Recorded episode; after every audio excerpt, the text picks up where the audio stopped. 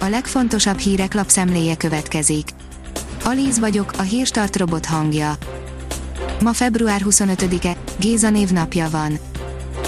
A 24.hu oldalon olvasható, hogy a Pfizerre heteket kell várnia, de van kínai, jöjjön. A Sinopharm oltóanyagának hadrendbeállításával felpöröghet az oltási kampány, a jelek szerint az időseknél tapasztalható lemaradást is a kínai vakcina bevetésével orvosolnák. A G7 szerint konkurens nélkül megnyerte a közbeszerzést, majd engedett az árból 140 millió forintot. Dőlnek az állami megrendelések Tasnádi László cégéhez, ám ezúttal furcsa fordulatot vett egy tender. A 444.hu írja Orbán diktátorozó példamondatokat kapott Varga Judit, amikor Brüsszelben franciát tanult. Többek között ezzel érvelt az igazságügyminiszter, amikor Franz Josef Strauss szányának magyarázta, hogy a liberális véleménybuborék hová juttatta Európát, a Bajor EP képviselőt azonban nem győzte meg, egymás szavába vágtak vitájuk végén, ami eredetileg a jogállamisági mechanizmusról szólt. Keresem, kutatom egykori önmagam, sokszor csak zsíros kenyeret vacsorázik a legendás magyar foci edző, írja az ATV. Kis László edzősködött itthon többek között Pécsen és a Fradinál, vállalt munkát külföldön, például a Maldív-szigeteken, Kanadában, most kevéske nyugdíjból él, egyedül, elzárkózva mindentől és mindenkitől. A növekedés szerint itthon 200 ezer külföldi él, de pontosan mit csinálnak Magyarországon? A tavalyi év elején közel 78 ezer olyan külföldi tartózkodott nálunk, aki itt akart munkát szerezni. Az Infosztárt írja, új korszak kezdődik a Balatonon.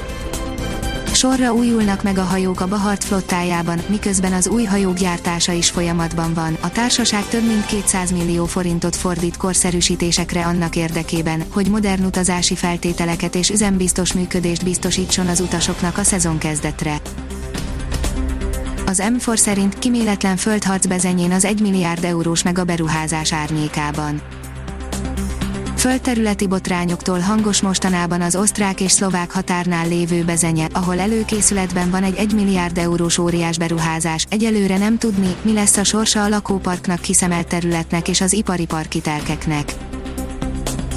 Azaz én pénzem szerint lépéskényszerben a házi orvosok, a héten lejár a határidő vasárnapig kell dönteniük és nyilatkozniuk a házi orvosoknak, hogy belépnek-e egy praxis közösségbe, így kaphatják meg azt a béremelést, amit a kórházban dolgozó orvosok is, egy 25 éve dolgozó orvos így idén havonta mintegy 470 ezer forinttal több pénzt vihet haza. Növekvő családon belüli erőszak és izzó lelkisegélyvonalak a járvány idején, írja a 168.hu. Jelentősen több családon belüli erőszak történik Magyarországon és Európa szerte a járvány kitörése óta. A bűnügyi statisztikai rendszer adatai szerint egy év alatt szinte megduplázódott a kapcsolati erőszak miatt indult büntetőeljárások száma. A napi.hu írja, a kormány álláspontja egyértelmű a korlátozásokkal kapcsolatban Egyelőre nem lazít a szigorú járványügyi korlátozásokon a kormány, a napi fertőzések száma még mindig magasan van, szeretnék meglátni az oltási görbét, mondta az ATV.hu-nak egy kormányzati forrás a szerdai kormányülés után. A 24.hu oldalon olvasható, hogy 50 éve nem történt ilyen a Ferrari-val.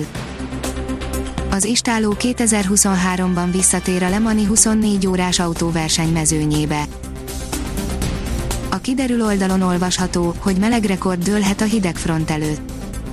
Szombaton hidegfront érkezik, addig azonban még kiélvezhetjük a napfényes, meleg tavaszi időt, akár 20 fok fölé is emelkedhet a hőmérséklet. A Hírstart friss lapszemléjét hallotta.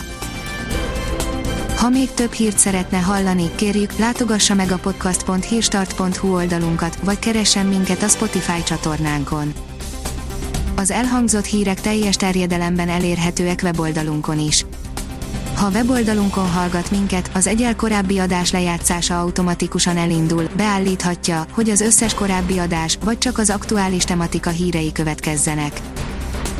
Köszönjük, hogy minket hallgatott!